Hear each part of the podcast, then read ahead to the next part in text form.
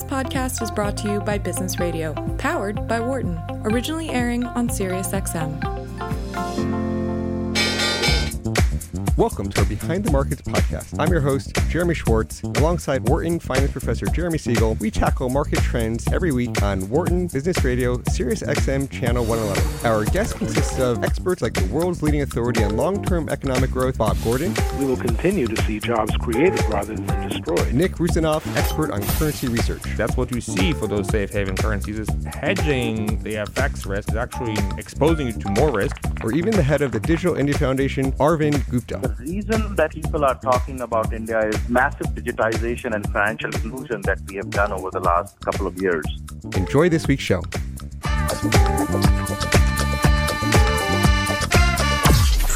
Welcome to Behind the Markets here on Business Radio, powered by the Wharton School.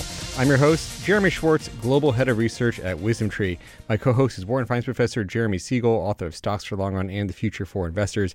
We really got a very special show for you today. We've got Jim Bullard, the President and CEO of the St. Louis Federal Reserve Bank, on with us for the hour. It's after a big Fed meeting where they cut rates. Uh, but what's also exciting about our guest today is there was some dissent at the FOMC, and we're going to hear from James uh, what he thinks about what the Fed should have done and, and why. Uh, Professor, uh, maybe we could start off with you. Just some quick comment. The the S and P 500 still close to an all time high. The uh, the market sort of uh, first dipped on the Fed comments, but then came back. Right. Um, and let me say how excited I am that James and, uh, has joined us. I think this is maybe the third time. What a timely uh, discussion we can have. Uh, after the meeting, I was on CNBC and I, I gave a call out to to to James saying I, I, he's right. uh, I'm one of the supporters of the 50 basis points. We're going to get into that. Uh, yeah, I think actually uh, the market first was a little worried about that dot plot, which indicated that more people didn't want to go really forward with another cut than did. Um, uh, and uh, then uh, I think what happened was in, in Jay Powell's news conference that followed, he, he was a little bit more flexible, saying obviously if things do slow down and we see that, we will move appropriately. And I think that kind of encouraged the market, and and that led it to sort of a big standoff. Uh, on that day, but you know this this is uh, the the three dissensions. That's rare. Um, in fact, I don't even remember seeing two on one side of no cut. Uh, James, of course, on the other side with a with a, more of a cut. I don't even remember that. So there's there is certainly a lot of discussion going on, um, and uh, we're also going to discuss because really the recent data has been coming in uh, quite a bit stronger than uh, many of us had uh, anticipated. So, you know, that's going to, you know, mix into our discussion about whether uh, really we do need uh, further cuts or not. So, um, you know, I'm I'm more than happy to, you know, start asking James questions right away. let's let's let's turn this, it over. issue. Um, so Jim, I guess as I mean, you, you, you came out with some commentary just explaining your dissent and your worldview, um, but the Fed cut 25. Maybe you could start with your your just overall look of the world and why you felt they should cut 50.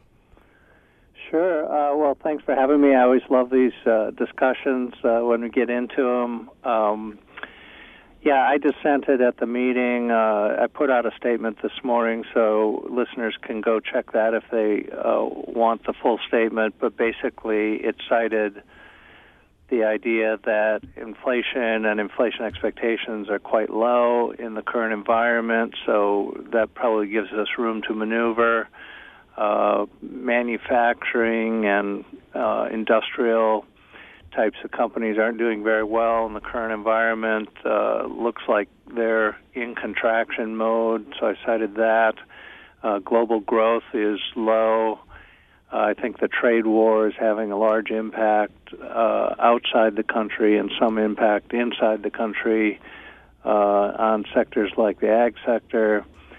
And then you've got the uh, inverted yield curve uh, I don't think we have a good reason to have the policy rate in the U.S. be higher than almost all sovereign yields out to 10 years uh, across the G7. So Um, we did lower at the meeting. I would have gone a little more aggressive at this meeting, and then wait and see how the how the data developed from there. But uh, the committee only wanted to go uh, 25 basis points at this juncture. Yes, James. Uh, you know, uh, talking about that term structure, I'm I'm a worrier of that too, and I've I've gone on making uh, quite a few uh, pronouncements saying there's no reason the Fed funds rate, which is the most liquid asset in the world, should be higher than virtually any other uh, developed country's rate of any maturity in the world. It really it really should be lower. Uh, I remember on a previous show, uh, you know, you, you, talking about the fact that you you've been sitting how many years now as uh, uh president of the St. Louis Fed? More more than a decade. More than a decade, and and so you've seen other periods of time when there has not there has been an inversion, and you told me the the Fed staff came in and said, "Oh, don't worry about it this time," and uh, uh, I think you said to me, "Fool me once, fool me twice. You're not going to fool me three times." Um, uh, I mean, did that history come to play in the you know your your position this time? Yeah, I think I've I think we have talked about this before, but uh, uh, in the 2000 time frame, uh, the I, I remember distinctly being at a briefing here at the bank, and one of our economists said, "Well, the yield curve's inverted. Obviously, we're going into recession," and we all poo-pooed it, and because the standard line at the Fed was is to uh, always play down uh, yield curve inversion, and uh, sure enough, we were in recession in 2001, and then again in 2006, uh, right when Chairman, former Chairman Bernanke first came to uh, his position as chair, one of the first things he did was give a speech and say, "Don't worry about the yield curve inversion. This time is different." And within about 18 months, uh, the recession was on. So both of those gave me pause about you know whether we think our models are so informative that we should uh, uh, ignore market signals. So this time around, I'd rather not ignore the market signal. I think you're right. There's no reason for the funds rate to be uh, as high as it is in a world that ha- obviously has extremely low uh, nominal interest rates way out way out the yield curve. The only reason to do that it would be if you thought you had an inflation problem, but we don't really have an inflation problem. If anything, our inflation rate's too low. We'd like to get it up to target or even above target in the current uh, environment and especially get inflation expectations higher. I think the market is starting to doubt that uh, we want to uh, hit our uh, 2% inflation target. So I'd like to see that improve. And I, I think a key thing that you, you said is it, in the last recession, the financial crisis, it was a full year and a half later that it began. We're not saying it's going to begin next month or three months or even six months. There could be a considerable lag between it. So, you know, those people were saying, "Oh yeah, we're seeing some strength now." Uh, hey, this is a false alarm. It's not necessarily a false alarm in in uh, in looking forward. Uh, you know, and one could always argue about inversion and using two-year, ten-year Fed funds, 30 years. I mean, all the rest, but basically, I think in the last 50 years, really only been one real inversion or flattening, and that was in uh, 1967, where it was not followed by a recession. So, I mean, it's a pretty good probability. Now, I'm. Th- this is another thing. I, th- there seems to be more reasons, though, today, and I'm not saying today is totally different, but that I think we're, we may be seeing a flatter yield curve um, as a normal state of affairs. Uh, it seems like long treasuries have become a very favorite hedge asset of many holders. They move in the opposite direction of the stock market and risk assets, um, and uh, you know as a result, there's a tremendous demand for them, and that would tend to bend down uh, the curve. We might be seeing much flatter curves going forward than you know what we certainly experienced in the past. Have have you given any thought to that issue? Well, it's certainly possible that trading patterns are changing and the status of the U.S. 10 year is different than it was.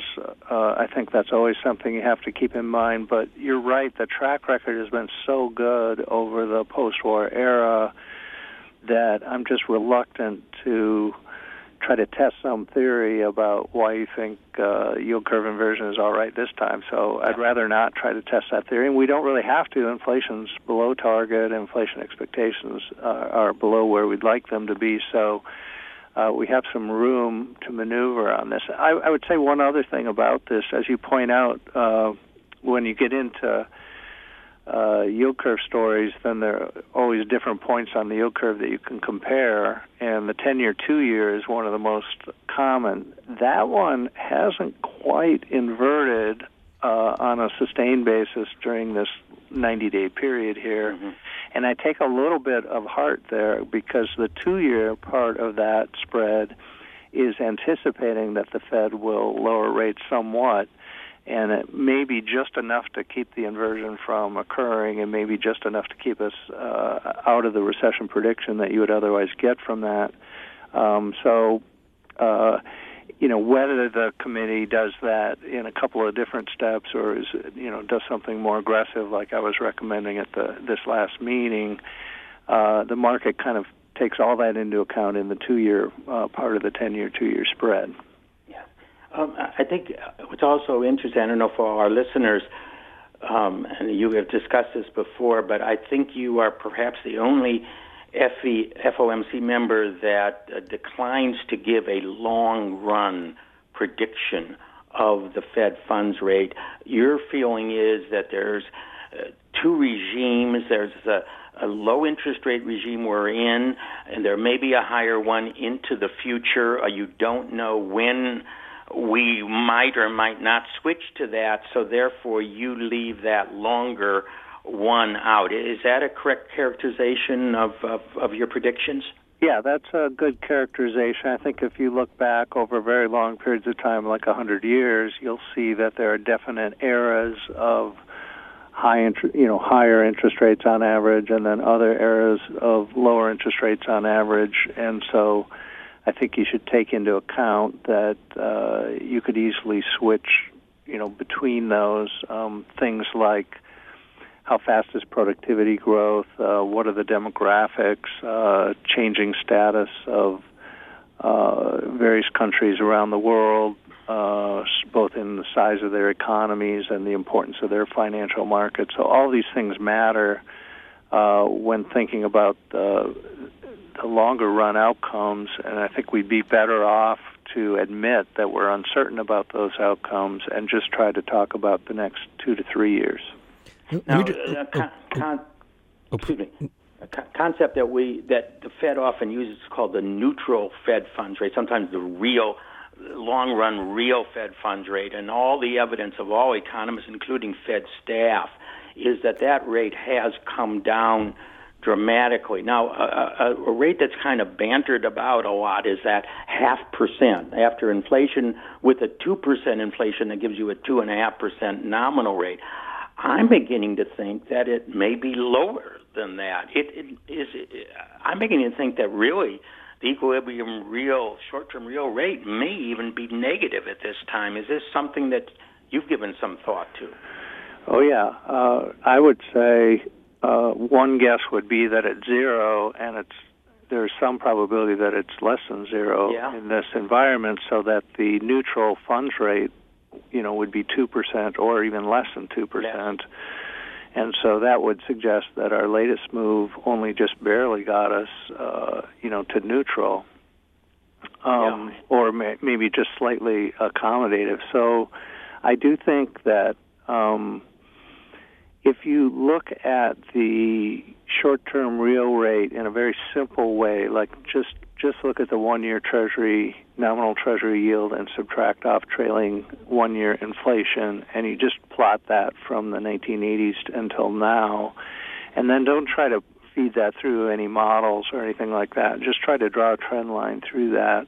You're going to get something that looks like basically zero for a one-year real rate um, mm-hmm. maybe maybe a little bit less than zero. I, I think that might be a more informative way to look at this than to try to feed it through a complicated model that has all kinds of other assumptions about uh, how the world works and how monetary policy well, works. But but Jim, if you actually do say one year perhaps is zero, then the three months or the Fed funds could be under that. Could even minus be lower, half. yeah. I mean, we want some positive slope. I think at that short end as a normal situation. Would you? Yeah, I, I agree. And uh, the only reason I like to use the one year is that you can use a one year trailing inflation and probably not do too much uh, violence to the data, and and that would the one year inflation is going to be a smoother object than uh, than if you tried to use three month or one month inflation. Yeah, I mean, if you take a look at Europe, I mean, and and and it's true, Europe is growing slower. Uh, its GDP about one percent less, but its short-term real rates are minus one and a half, minus two Yeah, at the and present time. I mean, they're much. Even if you compensate for the difference of GDP growth in the United States and and Europe.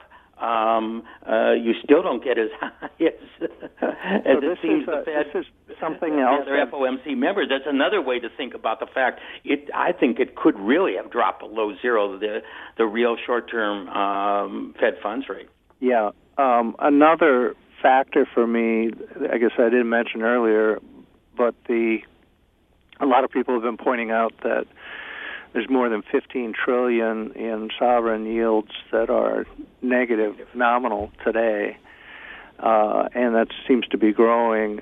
I think we just have to face up to the idea that it's an extremely uh, low interest rate environment globally, and U.S. yields can't get too far out of line from those global yields, even though our economy is somewhat somewhat better than uh, some other places in the world. Uh, that's not enough to allow, you know, hundreds of basis points in differential between the U.S. and other countries. Professor, That's let me just reintroduce uh, our guest here. We're, we're talking with Jim Bullard, who's the president of the St. Louis Federal Reserve Bank, about his uh, dissent at the FOMC this week. We have Professor Jeremy Siegel from Wharton on the line. I'm Jeremy Schwartz. Jim, I just want to ask a quick question on when you when worried about these low rates. You know, the the people who have kept it where they are. Um, you know, they're worried about. You're, you're talking about an insurance cut. When you think about the inversion, do you think it's that the that it's it's forecasting we're getting into a recession, or that the inversion actually causes some of the recession, and that you know removing it is removing that risk? How much do you think is causal versus just a forecast?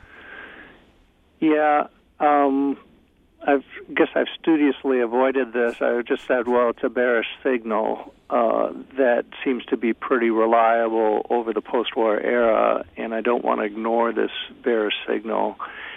Uh, and since the Fed has a lot of influence at the short end of the curve, maybe we should take it seriously and try to align ourselves with markets uh, to the extent we can. So there are theories that around that would say it's causal, uh, especially if you thought intermediation was disturbed by uh, an upside down yield curve. Uh, you can't, uh, you know, uh, do the maturity transformation that you would otherwise be able to do and make money. And so that's one thing is that you'd think there'd be a credit crunch and that might cause a recession. Uh, we're not really seeing that, I would have to say, in the in the credit data today, but that would be one theory. Um, another theory is just you know super simple that the markets just see less growth and less inflation ahead than the Fed, and uh, because of that, they're willing to price out the the longer end of the curve at, at lower rates than the Fed is. You know, uh, James, what's interesting, th- those, now, if, if I read the dot plot right, um, and these were, of course, projections before the meeting, five members um, did not want to lower at this meeting. Now, only two dissented. I mean, and, and of course, not all those members are voting numbers, and anyway, but five. Five said one and done in a way. We're going to well, there was one in the past, but that this is the end for this year. That's ten.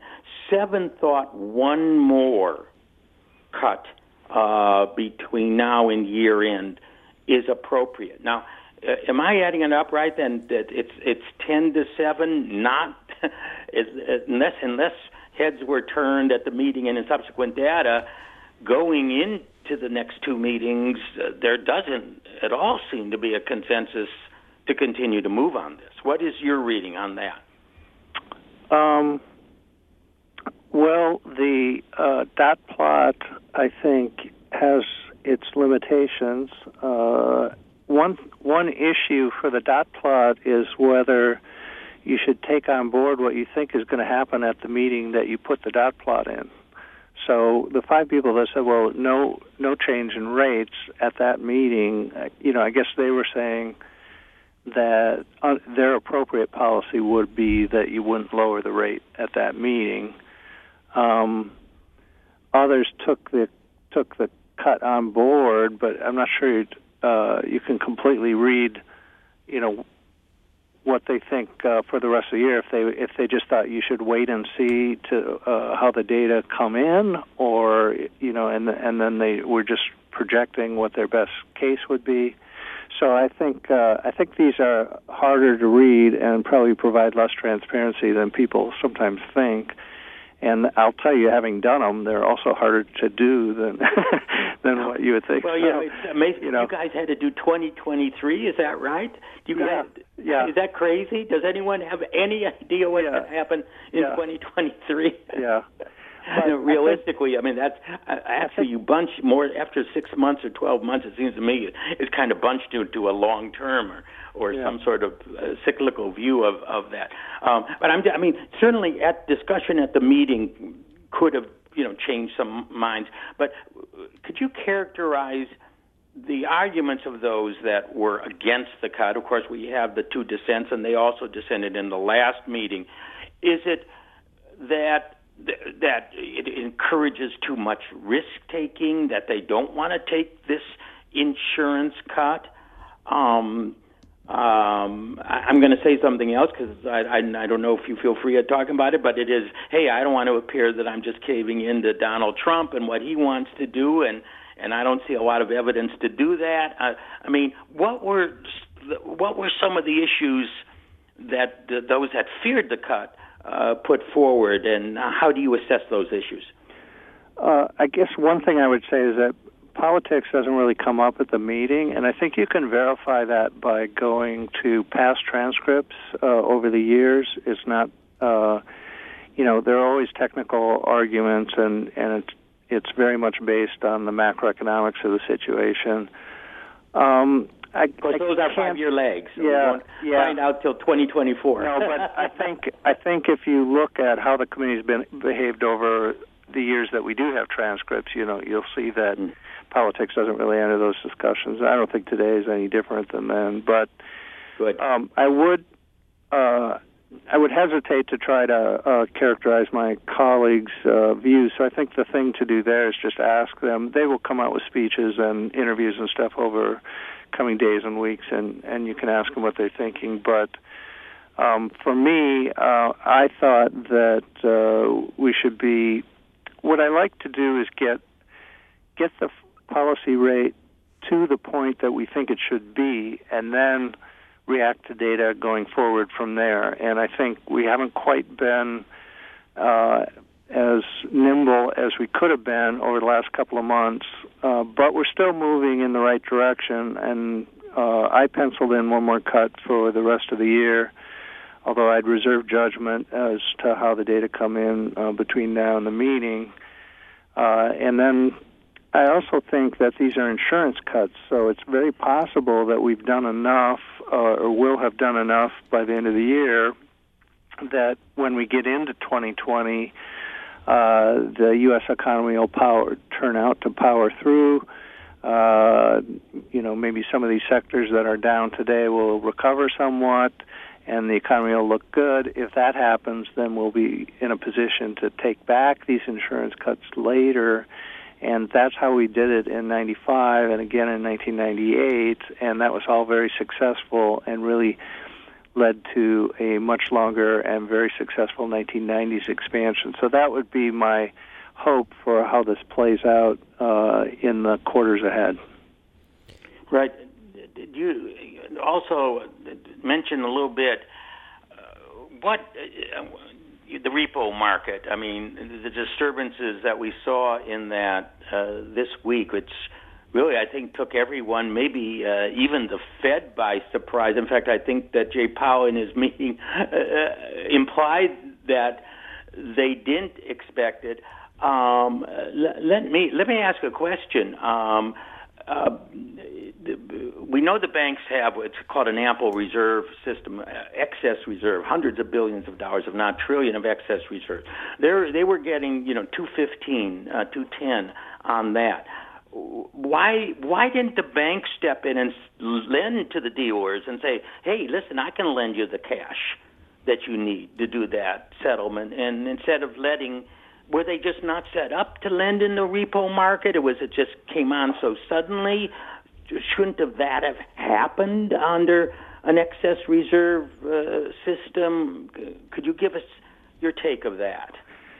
Um, this issue is talking about volatility in short-term funding markets. Uh, there was a time, you know, years ago, which I'm sure you recall, uh, that uh, these markets would have been that volatile every day. Um, yeah. So, uh, so that's one thing to keep in mind. I think they've been so tame in recent years that this this uh, turned out to be a headline event. Um, yeah, we do have ample reserves. Uh, it sounds to me like there were special factors in the market. Uh, I think we're trying to learn more about that as time goes on. Here, we, you know, there's some tax payments going on, and and for for one reason or another, uh, the matchup between uh, borrowers and lenders wasn't as smooth as it would have been on other days. Um, and the uh, the desk came in and and uh, uh, injected some liquidity, and, and that seemed to work out fine. So I, I guess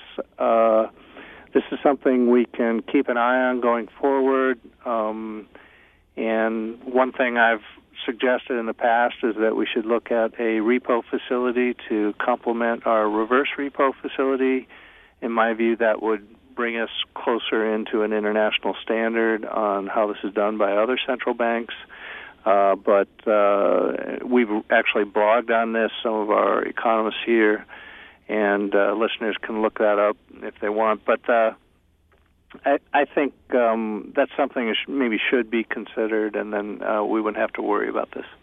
Yeah, uh, you know, it, it's interesting. So I, I just see this afternoon they've just posted uh, the Fed funds rate at 190 today, um, which I guess is, am I right? It, it, that's actually 10 basis points over the interest on reserves, but but in the new range that they have. Um, but you can, you know, this it it seems like, you know, in the earlier years you you got that interest on reserves almost exactly the same, and now it's just been creeping up from that little tightness on that, and you've been compensating when going down 30 instead of 25 to try to get you closer to the to the middle. But do you think do you think that uh, I'm trying to understand the reasons why it isn't as tight as it seemed to be in those earlier years?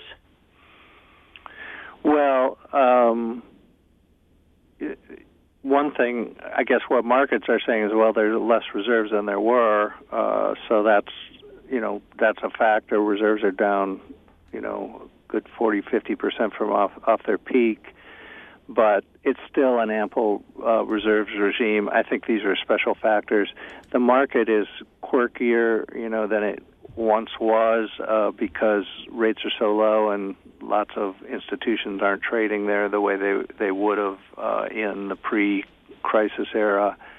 So it's not quite as thick of a market as you'd other, otherwise think. So I, I think we'll we'll keep an eye on this. I think we have plenty of ways that uh, we could uh, address this situation. Uh, and Jim, I, I, was wondering when you think about where you see the path for appropriate policy going forward. Um, Professor Siegel has talked about well, the, the the Fed funds shouldn't just be 50 basis points. He wanted to, to get cut the 50, not you know they shouldn't be 50 basis points above Fed funds, but 50 below. When you think the the longer run, how much the Fed needs to cut in this cycle, do you worry a the insurance you know prevents you from for more later when you know if there is a much bigger recession since we haven't really seen it yet um, do you worry going more sooner it takes ammo away? And then what do you think are the, the tools that, that you guys would consider after that? Yeah uh, if there was a really big shock then we would have to lower rates down to zero and, and we'd have to consider unconventional monetary policy again. But i don't think that that's the situation we're in right now what we have now is just some a, a pretty good overall performance of the U.S. economy. Certainly, great labor markets, good consumption growth. We've got some sectors, uh, industrial and ag, that maybe aren't doing very well, uh, partly because of the trade war. We've got slowing global growth. So we've got some downside risk in what is otherwise a, a high performing economy. Uh, and so the, the idea here is to take insurance out against the idea that uh, this downside risk uh, manifests itself in much slower growth in 2020. If all goes well, uh, that won't this this insurance will pay off, and uh, and we'll be able to power through the uh, the downside risk. Those risks will subside, and we won't have any recession. So uh, then we can raise the policy rate back up, and then we'd have plenty of ammunition for those that are concerned about that in the future. So I just think this is a good way of thinking about how to manage the risk for the U.S. economy. We do have uh, occasions in the 1990s where this worked very effectively, and I think we should play uh, this expansion the same way we played that one, and hopefully we'll get uh, even longer expansion than we otherwise would. Now, also, you, you mentioned sort of stopping at zero. In, in Europe, they have the negative rates. And, you know, one of the things I, have seen some people starting to comment about, I, I wonder if you've thought about this at all, is having sort of a dual interest rate track where you can get rates that you would pay savers more positive numbers and you might be able to provide banks lending at, at more negative numbers, let's say. And so the, the TLTROs that the European Central Bank has might be one of those innovations that Draghi put in that can allow this sort of dual rate type of nature if they started hiking some of the short the, the, sort of deposit type rates versus the the lending rates. Any thought about a dual rate structure? Yeah, I think we're a long ways from anything like this in the U.S., and my preference would be to stay away from those types of policies if we can. I think uh, they've only had mixed success in in Japan and Europe, and um, I, they have been innovative. I will give them credit for that in trying to think about different ways that they might be able to implement uh, negative rates. But also, I think we should consider that the U.S. short-term funding markets are probably different from those in Japan and Europe, and in particular, we have. Uh, a large money market mutual fund uh, market, and so uh, that's something else to consider. Yeah, and, and supporting your point, I mean, some of the structural differences, the European Central Bank, for instance, does not allow uh, vault cash to be used as reserves, so they can get that deposit rate negative because you can't substitute the zero interest cash for it. So that's another major difference between the European system and and our system. Um, uh, coming back to the question of, of you know what's going on in the economy, um, things did look uh, uh you know a week and a half ago pretty scary when that uh, uh, the ISM uh, number came out under 50 for the first time in three years, and the components were really weak, and we saw the the 10 year go down to about 140, 45, and things looked tipping. And then in the last 10, 12 days, really very surprisingly good economic data. Uh, we saw uh, both Bloomberg uh, um, um, and Citibank's uh, economic surprise indicator for the U.S. actually uh, hit a 12 month high. Um, have you been surprised by some of the strength that we've been seeing in some of the recent data we've been getting? Well, not really, because I think we have a very strong labor market, which is underpinning uh, good consumption growth in the U.S.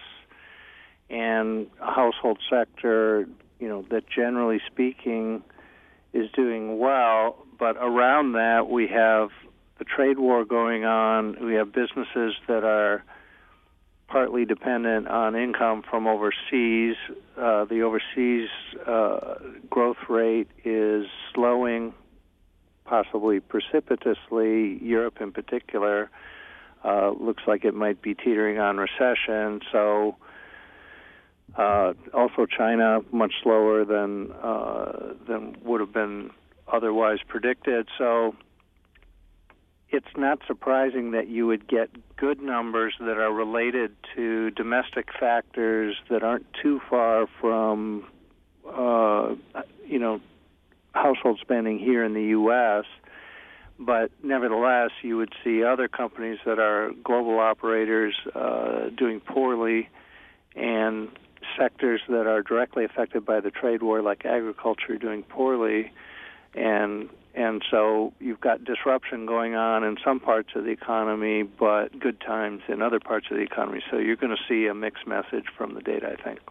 You know, to your point, and one of the very few differences of the statement in, in this latest one compared to the previous one was you added exports uh, to business spending as one of the weak points in the economy. Um, so your your point, I think, is certainly uh, well taken on those exports. Getting back to the labor market, you know, we talked earlier about you know maybe the long run neutral is much lower than you know what is being bandied about now, and lower than what the Fed uh, puts down. Another variable that seems to me out of line. Let's go back to the labor market because that certainly is key. And and you go to long term unemployment and uh, the Fed still thinks that number, that neutral unemployment rate, is is well above four percent. Um, to me, I think that's out of line. The way the real rate is out of line. I mean, we've we've been under four percent now for well over a year. There's you know virtually no inflation in the labor market. Why uh, is is that another perhaps disconnect, uh, James, on on on the the real economy? Yeah, I think uh, just generally speaking, regardless of what, where you think this U star is, um, the evidence that there's a lot of feedback from labor markets to inflation has become very, very weak over the last two decades, and I think not everyone maybe has taken that on board. Um, so just because you have low unemployment certainly does not mean, in a mechanical sense, that you're going to have higher inflation. So I think we have to look elsewhere for our signals on what's going to drive inflation higher. And inflation expectations are one of the key variables that comes out of more modern theories. So that's why I've tried to focus on uh, market-based expectations of inflation as uh, one indicator that the Fed can use to try to understand where inflation is going to go in the future. Actually, I think your point, and you made that at one of our previous discussions, was, was just excellent. One of the reasons for the flatter Phillips curve that we've had is how stable inflationary expectations have been. Yeah. Um, and when they're unstable, uh, you will get a much more uh, vertical type of curve. I mean, that's you know that that I think is a really good point. Yeah, I think the the empirical evidence is kind of averaging things that happened in the 70s and 80s with things that happened in the 90s and 2000s and in the most recent decade. And but what has really happened is that inflation expectations were unstable in the earlier era, and therefore you saw a correlation between labor market um, outcomes and inflation, but today you don't see that anymore, and so it's much harder to take a signal from the uh, performance of labor markets and translate that directly into what the inflation outcomes are going to be. So I, I think, uh, you know, whether we should lower the you know the U star or not yeah. is not really as is not measure. really uh, it's whether you choose a kind of four and a half percent or four percent or four point two percent. The point is that whatever that gap is, uh, it's multiplied by a tiny number these days, and Mm-hmm. so the the feedback to inflation is just much lower than it used to be. Do you think it? I, I don't know. I mean, I don't.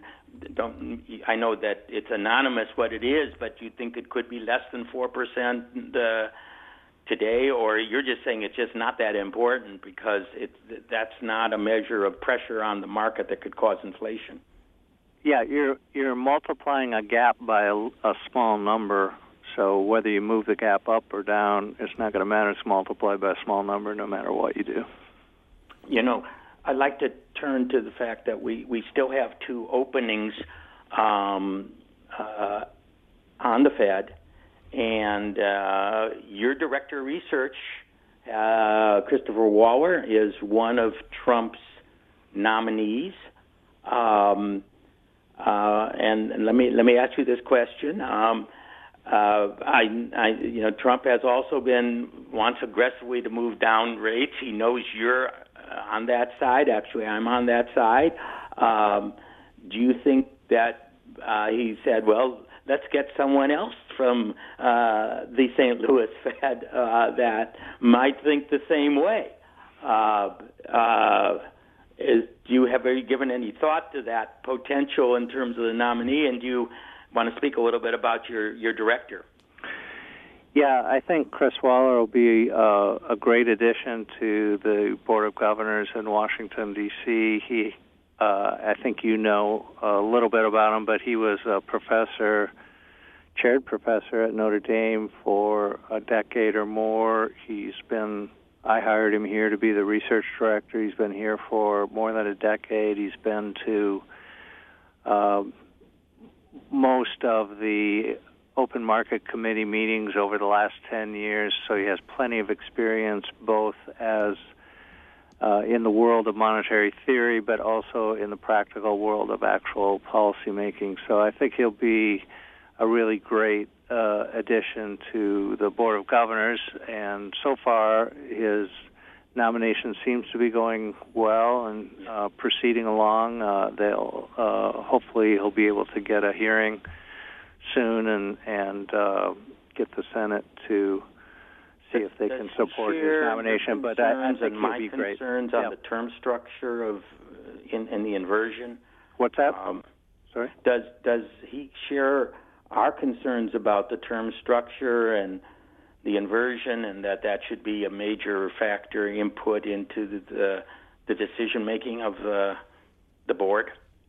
Uh, well, I can't really speak for what Chris's policy views will be. Uh, obviously, we've worked together a lot and everything, but I think he's also uh, very astute economist. He's going to have his own views as well. Some of those will probably come out in a hearing. Uh, another thing you can do for those uh, listeners that might be interested is he has a long track record of having written blogs and papers and uh, articles for our review and all kinds of other things. So if you want to get a flavor of his views, you certainly can. He's he has a long written record. You, know, traditionally, the board uh, has gone with the chairman. I'm trying to think of the last time when a board member has dissented. Um, as, as our listeners might know, the three dissentures and and and the two others were from the bank presidents and not from the board. Um, I've always thought there should be a little bit more independence on the board. I'm I'm always welcoming that. Uh, uh, you think Waller could bring that uh, uh, independence, or it seems that oh, I'm going to fall in line with uh, the chairman? What? Uh, how how do you feel on that? Well, I wouldn't want to prejudge uh, how he's going to vote because I don't know. Uh, but uh, I will say this: uh, we actually did a study here at the St. Louis Fed about the history of uh, dissents on uh, the FOMC since 1936. How Mm. about that? And uh, there were hundreds of dissents uh, over that time period, and if I recall it correctly, roughly half of them were from presidents, and the other half were from governors. So I think Oh, the story maybe more not- recent years. I yeah, don't know. I but, think in recent years that hasn't been as as much the case, but yeah. um, the the history of it is that uh, uh, the dissents could come from every anywhere, and and they have in the past, and and so I think uh, we should keep that in mind. hmm Do, do you do you have any opinion on uh, Trump's uh, other nominee, Judy, Judy Shelton, for the uh, remaining open position on the board? You know, I I don't know her very well. I did meet her at a conference in Paris last year. Uh, she seemed very nice, uh, but I, I just don't know her very well as an economist. Uh, she does have her own writings, her own track record, and I think uh, if people are interested in interviews, they can go check that out.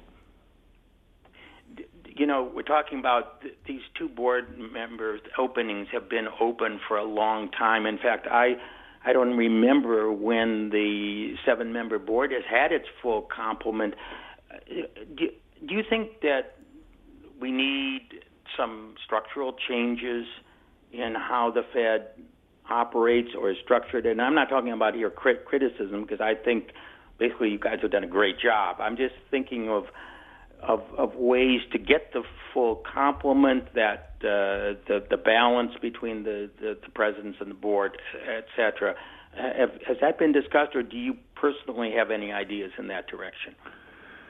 Um, I I would say that it's it's probably not the, the.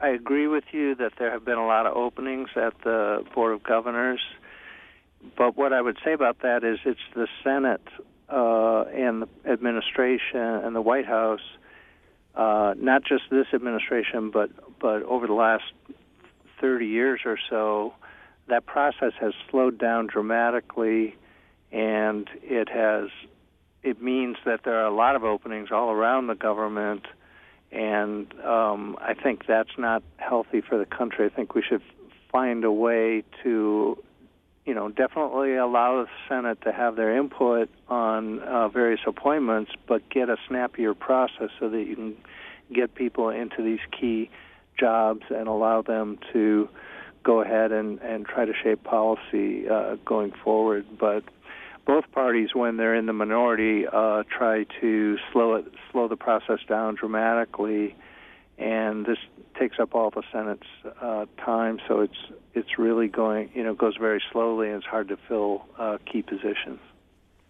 You know, one one some have commented on the fact that the board members, I mean, the compensation is fixed by Congress, and it is well below the compensation that people with financial expertise uh, have. Um, so even many of those who are selected to the board will stay there for two or three years to burnish their resume, so to speak, and then go back to the private world. Uh, if I mean, I, I, generally, I think you bank presidents have even a better uh, salary than do the board members. Do you think that that's one of the structural changes that may need to be addressed to get the, the full complement? Yeah, I I think the issue of uh, how much uh, governors get paid is is wrapped up in the entire issue of uh, uh, pay all around the cabinet and everywhere else. If I recall correctly, this has not been revisited since the 1990s and of course it's always a really touchy uh, political topic. So I'm not sure we'll get a look at this anytime soon. But I do think that this is um, an important issue. You want the compensation to be appropriate for the job that you're asking people to do, and you want it to compete with uh, equivalent job in the private sector. I'm not sure that we're in that situation, although I admit I haven't really done a, a study of this or anything. Some people think it's all way too high, so uh, I know that too. But um, but of course, I, you know, I in Singapore, think, they, I do think they the pay government their central has, banker over a million dollars because they say we want to get as good a person as the head of the bank. yeah, yeah. Uh, so you know, I just don't think there's. It doesn't seem like there's anything on the horizon to change this uh, anytime soon. You know, the you know we all know the the central bank our Fed 1913. It was divided into 12 districts, um, uh, uh, basically uh, related to population back then. Well, in the last 110 years, a lot of things have changed, of course. I mean, uh, is there is, should there should there be a change, or we're we're stuck with the 12 districts, and that's going to be there, uh, the balance between the 12 bank presidents and the seven to give you the 19 on full complement. Uh, I mean, I guess politics are such that there may be no hope in today's world of change it. But if you had an ideal, what, how would you envision the central bank to be structured to give the best outcomes for economic policy? Yeah, I like to think of the Fed, uh, the decentralized Fed, uh, as really a brilliant solution uh, because what the founders were facing was the fact that the first two central banks in the U.S. failed, and Andrew Jackson campaigned vociferously against the second bank of the United States and eventually won and closed that down. So when it came time to have uh, to try again with a central bank, they decided that they would spread the central bank out across the country, and I like to think of it as a, you know there's a Washington component, which is the Board of Governors, and they they very much uh, are oriented inside the Beltway there's a main, or uh, I'm sorry, a Wall Street component in New York, and of course, New York is the financial capital, so that's very important. But there's also a Main Street component with the other 11 banks across the country, and I, I think it's been very important to give the rest of the country some input on these important matters. Otherwise, uh, people will feel like the East Coast is controlling um, financial interests, which uh, is already enough of a, a worry uh, inside the U.S. and has historically, over our, the history of the republic, has been a, a, a major issue. So I think it works best if each part of each portion of that triangle plays its role to the hilt. So the the Wall Street part has to really speak up for those issues. The the inside the Beltway part has to speak up for those issues, but the Main Street part also has to speak up and uh, play its role in uh, formulating uh, these important policies. And then between those, you get really good outcomes. So I actually think it's a brilliant design. Professor, I think we have just final one minute here. I want to get one final question. And Jim, as, as you think about, you know, you were dissenting on this insurance policy. If you said there's one, you know, risk to the upside for the economy in, in 30 seconds, any sense what would make the, economy do better than you were expecting? Uh, well, uh, it could be that we're just overestimating uh, the impact of the trade war, and it won't be nearly as large. And in that case, uh, we might want to take some of these insurance cuts back. But um, right now, that's not what I'm thinking, but it's possible that we could go in that direction. Professor, any closing thoughts from you? Final 30 seconds. No, I, I, I really value everything that you said, and uh, I, you know, independent voices at the Fed are, are, are important, and it was it was good to have yours at the last meeting. Thank you. Thank you, Professor. I appreciate it. Thanks for listening to the Behind the Markets podcast. If you want to learn more about WisdomTree, visit wisdomtree.com. You can also follow me on Twitter at Jeremy D. Schwartz. I'd like to thank Patty Hall for producing our live program on SiriusXM channel 132 and our podcast producer Daniel Bruno. Join us next week for another edition of the show. For more insight from Business Radio, please visit businessradio.wharton.upenn.edu.